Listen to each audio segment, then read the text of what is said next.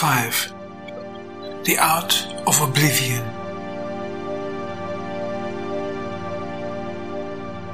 Birth of the Occident. That the cradle of our Occidental culture lies in ancient Greece is so often repeated as a commonly accepted fact that one no longer feels compelled to investigate the ground of its reason. Insofar as this, one could speak of an assertion that expands precisely if the historical distance increases.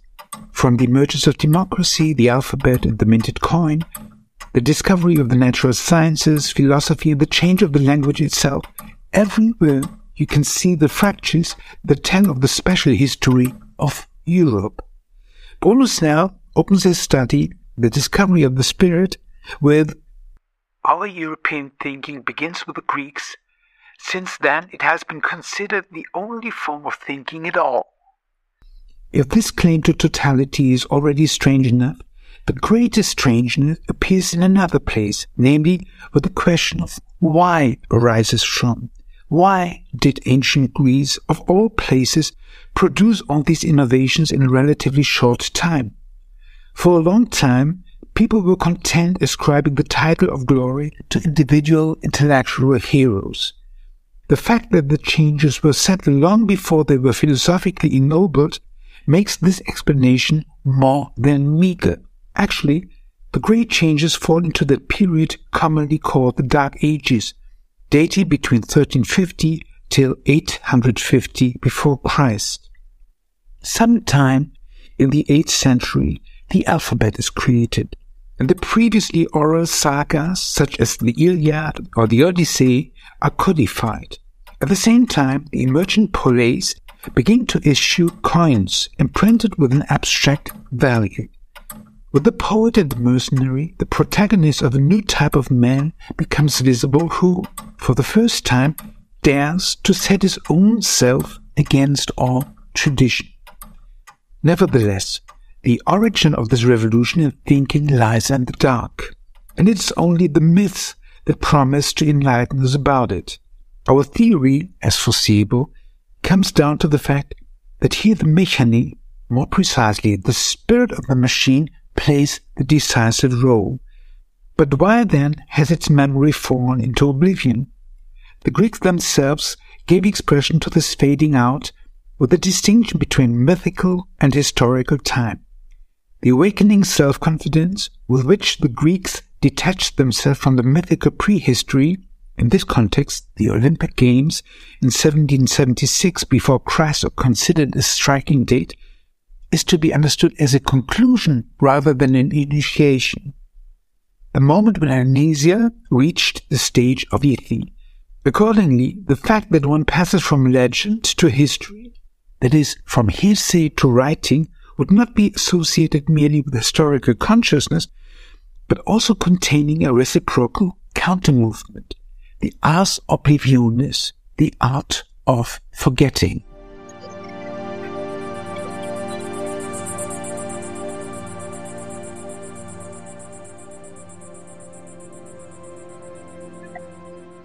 At the bottom of the culture, more precisely in its underworld, we find the rivers Lethe and Mnemosyne.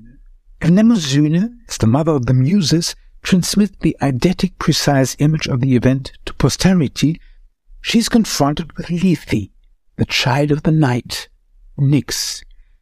The source of Lethe originates in the chamber where Hypnos and Hades sleep, an image in which the final erasure of memory is combined with the temporary derangement of sleep. Thus, Lethe not only stands for the deadly nothingness, but also offers a form of security. It confers what we call the gracious veil of forgetfulness, and what prompts Shakespeare to praise the soft and delicate Lethe. If one puts the two rivers together as faculties of thinking, one understands Mnemonics is not possible without the art of forgetting, ars oblivionis, that being cannot be without being forgotten. Culture cannot be without will. It must exclude in order to conceive itself as culture.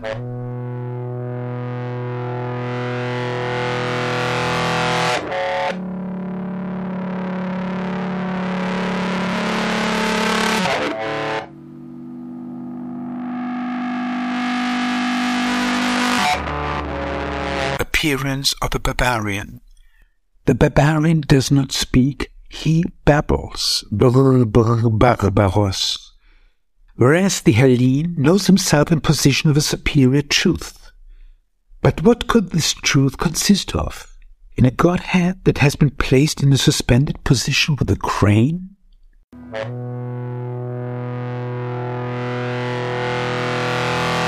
Slip of reason. How can you talk about the of culture, but forget about its parents? Obviously, this is possible, as Heidegger's language digging analysis of the forgetting of being demonstrates. For here, with the, the aletheia, a secondary phenomenon is presented which is set apart from the prima causa of the lethe. Now this negation, the figure of the barbarian teaches, always has the form of an active repression, a strangeness that must not be taken note of. This is the price of the machine, which no longer knows anything about its fabrication, and with it comes the birth of an unconscious.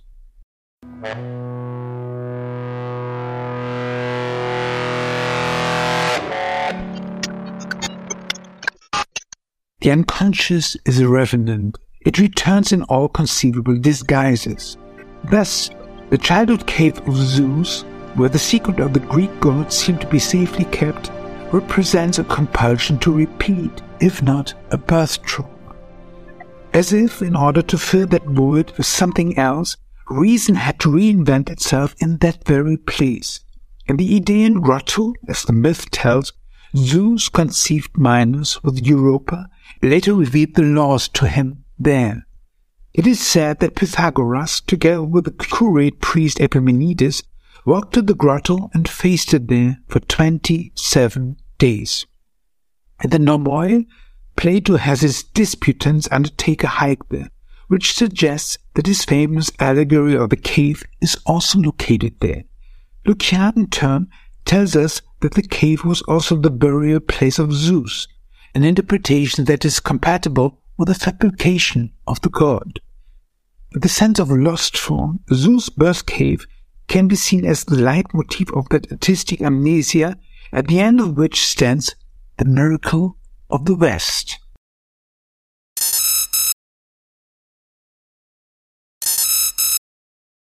ABC.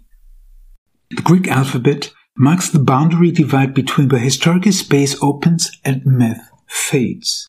Here, mnemosyne and lethe, memorization and repression, ars oblivionis, fall into one in a way that is characteristic of the history of the universal machine. But what does the alphabet have to do with the machine? To what extent could it be seen as cheating nature? The simple answer to this is the amazement that overcame me one day when, while standing in the parking lot of the State Library and digging car keys out of my pocket, I was flipping through the pages of a book called Silent Design, whose subtitle promised enlightenment of the psychogenetic sources of the alphabet. First of all, a series of illustrations caught my eye. One of them showed the image of a bull. At first, it seemed meaningless, but then I realized that this bull sign was nothing more than an upside down capital A. And when I saw that next to it there was another A, only that it was rotated 90%, I understood that the revolution of science is not merely a headline, but reflects the history of the sign itself. However, far stronger than this realization was the shot that, although I'd studied the philosophy and cultural history of science, I had never seen what a child could have seen, namely that the sign once referred to a living being. And it was at this moment that the state library behind me rose up with all its thousands and thousands of books and flew away.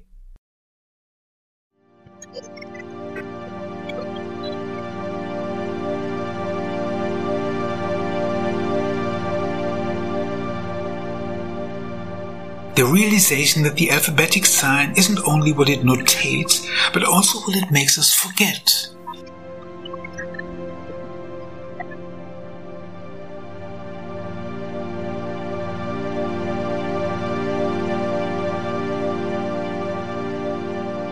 Sign Revolution. We understand the alphabetic letters as phonetic signs. as representatives of a spoken language. Viewed retroactively, they appear as the perfection of a development already laid out in the Egyptian hieroglyphs. For even here, individual characters already act as phonogram. In this respect, one could take the stance there's nothing new under the sun. What distinguishes the Greek alphabet from its predecessors, the Phoenician alphabet, but also its Hebrew derivative, is the fact that, for the first time, the vowels are notated. Thus, the human phonetic apparatus is represented as a whole, which puts a stop to the ambiguities derived from incomplete notation, such as Yahweh or Yehovah. On the question of forgetting, the comparison of Greek letters with the Phoenician ancestors is illuminating for another reason. Unlike their Greek descendants, Phoenician letters have not only phonetic value, but also an image value. Consequently, one can recognize what they designate in the shape of the sign.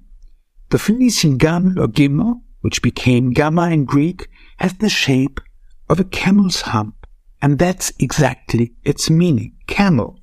Likewise, the shape of the letter mem, Greek mu, Greek mu, Latin m, reminiscent of a waterline, points to its meaning, sea, mare. Obviously, the letters have a double function. They have both an ideographic and a phonetic meaning. The fact that the form has fallen into oblivion so thoroughly that literate contemporaries no longer even consider that the letters of the alphabet could have an inherent pictorial value marks a total suppression of this ideographic dimension. Certainly, one can be content with the explanation that the prevalence of phonetic usage has, as it were, drowned out the pictorial value. But that would silence the crucial question. For how is this possible at all? How could the original evidence of the drawing have dropped out of the sign? If we take the first letter of the alphabet, we learn that the alpha, aleph, doesn't merely stand for a phonetic sign, but represents a bull, more precisely the yoked ox, a realization that virtually imposes itself with the shape of the letter before the sign revolution. Now the fact that the sign stands at the beginning of the character string refers to its primacy, because the bull sign, which is also considered a phallic sign, comes from the agrarian society, so to speak. Guided by such an understanding of the sign, we find ourselves in that cosmos where Zeus, taking the form of a bull, serves but also transcends it as the Zeus Metallon. If in the Phoenician reading the bull god is still present, the Greek Alpha confronts us with cosmic overthrow. One can see in it an exodus not only of the gods, but of the world in general.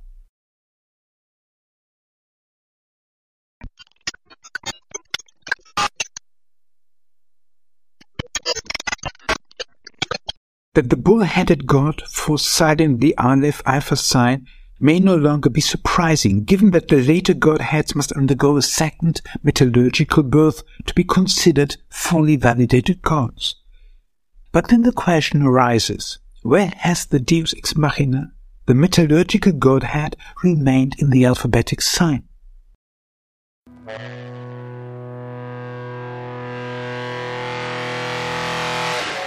Iconoclasm Quite obviously, the alphabet also contains an, albeit unspoken, prohibition of images. Insofar a parallel could be drawn from the Hebrew tradition, in which the pictorial signs in the dance around the golden calf are objects of a religious crisis to which the Jewish God reacts with an image prohibition. I am the Lord, your God, who brought you out of the land of Egypt, out of bondage. Thou shalt no other gods aside from. Thou shalt not make unto thee any graven image or any likeness of anything that's in heaven above, or that's in the earth beneath, or that's in the water under the sea. Neither worship them nor serve them. Moses Exodus 21 to 5. At the same time, the Hebrew image is to be literally translated as statue and sculpture, which further underlines the connection to metallurgy present in the Mosaic tradition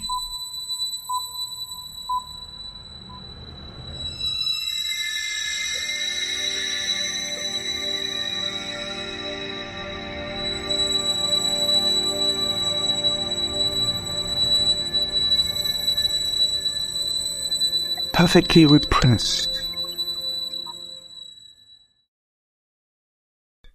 If we don't see that the letter alpha used to represent an oxenio indeed, if we no longer grasp both the iconic and religious dimension of the signs, it is because this prohibition of images has inscribed itself in our psyche.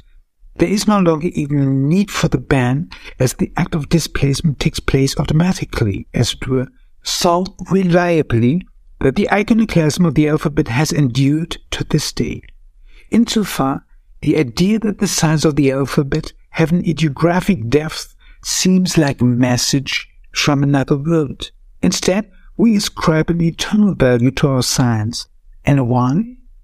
Because the sign revolution has deprived the signs of the indwelling character, has removed them from the space of mortals. Subspecie eternitatis.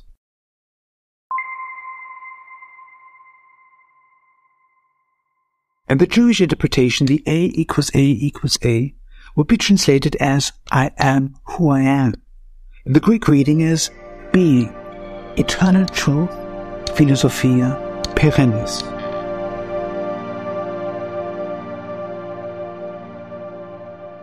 Insofar as the alphabet get rid of the bull god and all nature spirits, it could be added to those tricks in which an elephant is made to disappear as Harry Houdini once demonstrated in Times Square. However, the alphabetic escamotage is much more radical, for insofar as the science system leaves no trace whatsoever, nothing that could be inferred from its violent elimination of the Godhead, we are confronted with a perfect crime, a form that justifies itself only from itself, pure tautology. But what kind of cultural institution is this which, having been emerged from nowhere, trades as a cult without action, as sacred writing without scripture, as religio abscondita without the appearance of gods.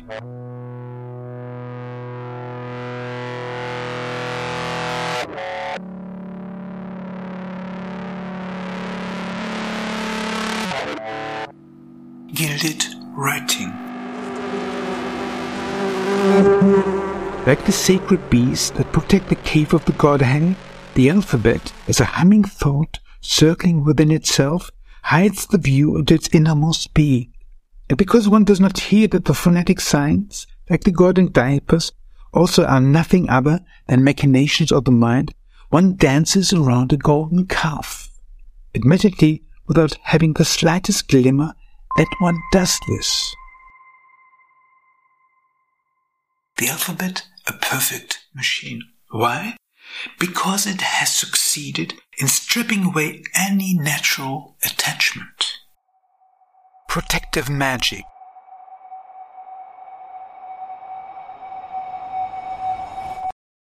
With this bias, which at the same time is also a spinning of being, the dilemma of philosophy, which has already been mentioned several times, can be grasped. For it only comes onto the scene late, at a moment when the state reality of the Deus Ex Machina has been formed, when society has long since become thoroughly literate. That means one has a sign machine that reliably takes care of the expulsion of the gods, and that is because it substitutes the symbolic cycle, a metaphysical apparatus for the cultic order of fertility. Admittedly, this apparatus remains undiscovered, a blind spot that doesn't even come into view when philosophy begins to doubt its foundations. In his text on the ontological constitution of metaphysics from 1957, Heidegger, when confronted with the dawning technical age, undertakes to take a step back. But is this step sufficient?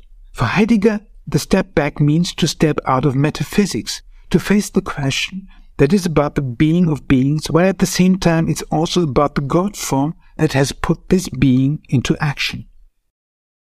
Metaphysics, says Heidegger, is onto theology. And in another place, the same logos as the gathering of what unifies, the Hen. This Hen, however, is twofold. For one thing, it is the one unifying in the sense of what is everything primal and thus most universal. And at the same time, is the unifying one in the sense of the all highest, Zeus. Only that the highest no longer has the form of a god, but that of the machine, having put such a sculpture of God into the world.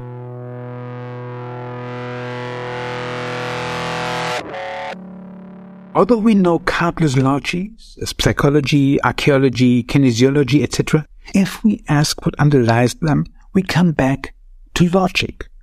The condition of the possibility to do logic is that being is thought as wholeness, uncreated, imperishable, unchangeable. Consequently, in the introduction of the science of logic, Hegel asserts that the content of logic is the representation of God as he is in his eternal being before the creation of nature and of a finite mind. But is that logical? Doesn't the condition of the possibility to do logic, which simply consists in the fact that one has an alphabet, A equals B, B equals C, then A equals C, and so forth? Logos spermatikos.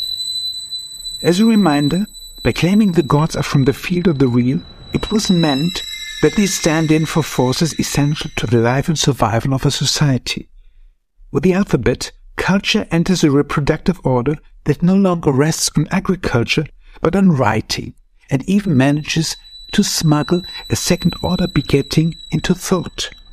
If metallurgy has already forced the gods to revise the natural course of the world through a second birth, this ability is now transferred to the letters.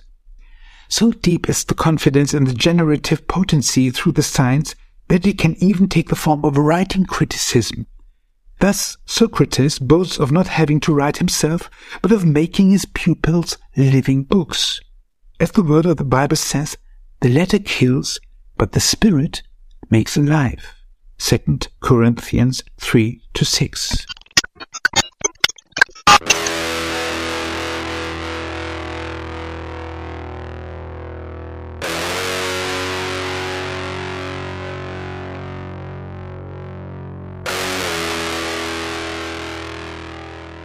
A equals A. This is the principle of identity. In fact, this equation already represents a tautology. For every A, in order to act as such, must already be conceived as an absolute identity, an eternal being that precedes the creation of nature and a finite mind. But for this to be possible, the older, iconic meaning of the good must have been driven out of the sign.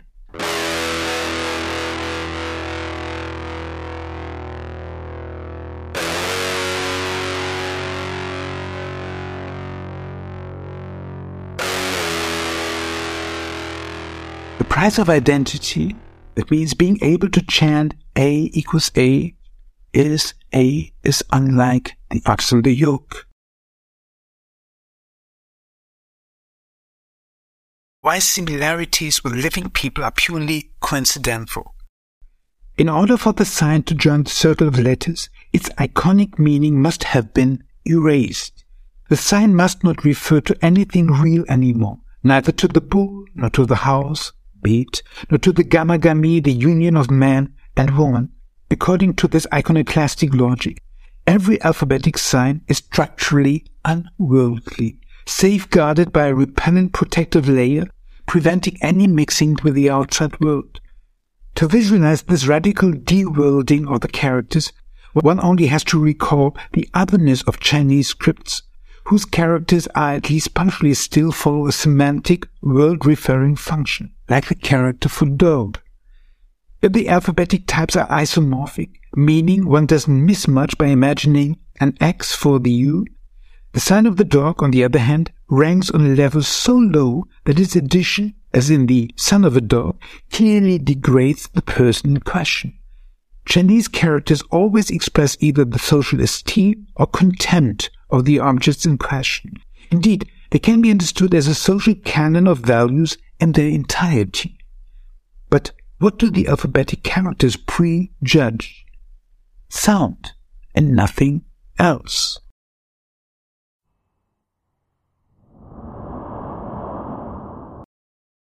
Naturally, one might object that the letter A still represents the corresponding vowel, this argument is settled by the letters harnessed into the logical machine.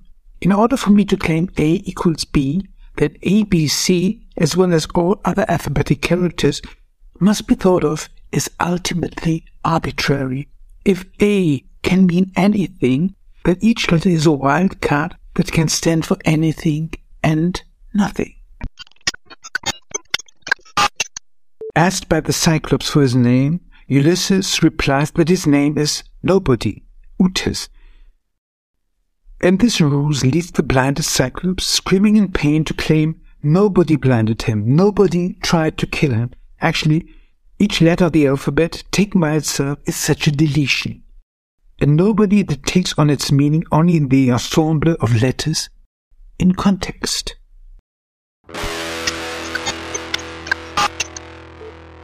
When I see the character A in front of me, I automatically, following the grammatica technique, place it in the type cycle of the alphabet. In this system, there are, depending on the case, 24 to 26 letters, but in any case, a finite number. Consequently, the alphabet is a closed circle. While the world may change, while new objects and inventions may be added to the world's knowledge, the system remains unaffected. Insofar the double function of identity and rule closure, which we have been able to observe on the level of the letter, is also repeated on the level of the system of writing. Automata theory. If we take the Greek term, we first find the moment of selfhood. To auto means as much as the Latin idem, or what we mean by identity. The suffix matos as we have also had before us in mathematics or in kinematics, stands for the will to act. Accordingly, mathematics would be the will to learn, kinematics the will to move, and the automaton the will to be a self or for itself. The energy of the automaton pulsates in each alphabetical letter, which, having escaped the world, is nothing more than itself. At the same time, it refers as an actually empty element to the ensemble of signs. Accordingly, the ensemble of signs would have to be understood as a machine of identity.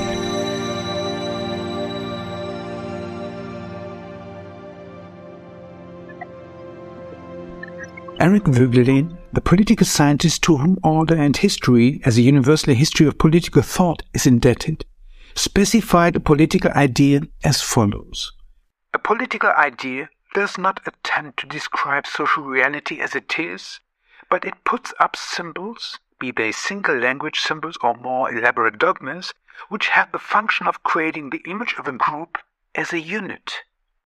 In this specific sense, the alphabet as the machine of identity is to be understood as a political idea. I have a dream that one day this nation will rise up and live out the true meaning of its creed.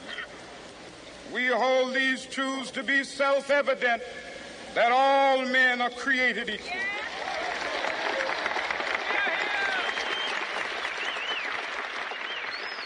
Equality ideal. If we take the ratios of letters to each other, we have before us the law of isomorphism, a structural sameness that allows us to formulate such expressions as A equals B. But if the letters are of the same kind, one begins to think in a new way about the world conditions spun into such an abstract system of comparison. From this point of view, it is anything but coincidental that Plato speaks mainly about abstracts, such as quality of being bigger and smaller. Indeed, that philosophy always takes the signs of the alphabet as examples.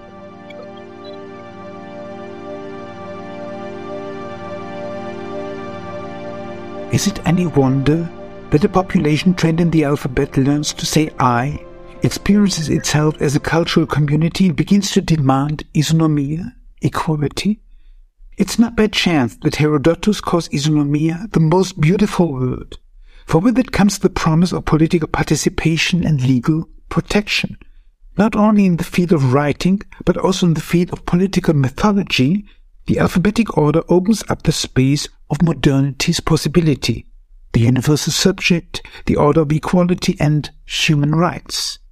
All of this does not derive from any birthright, any more than it derives from nature Nature knows neither an equality of individuals nor an equality of nations. This is, on the contrary, the result of a thinking which, as a cheating of nature, takes the liberty to be able to think of another world.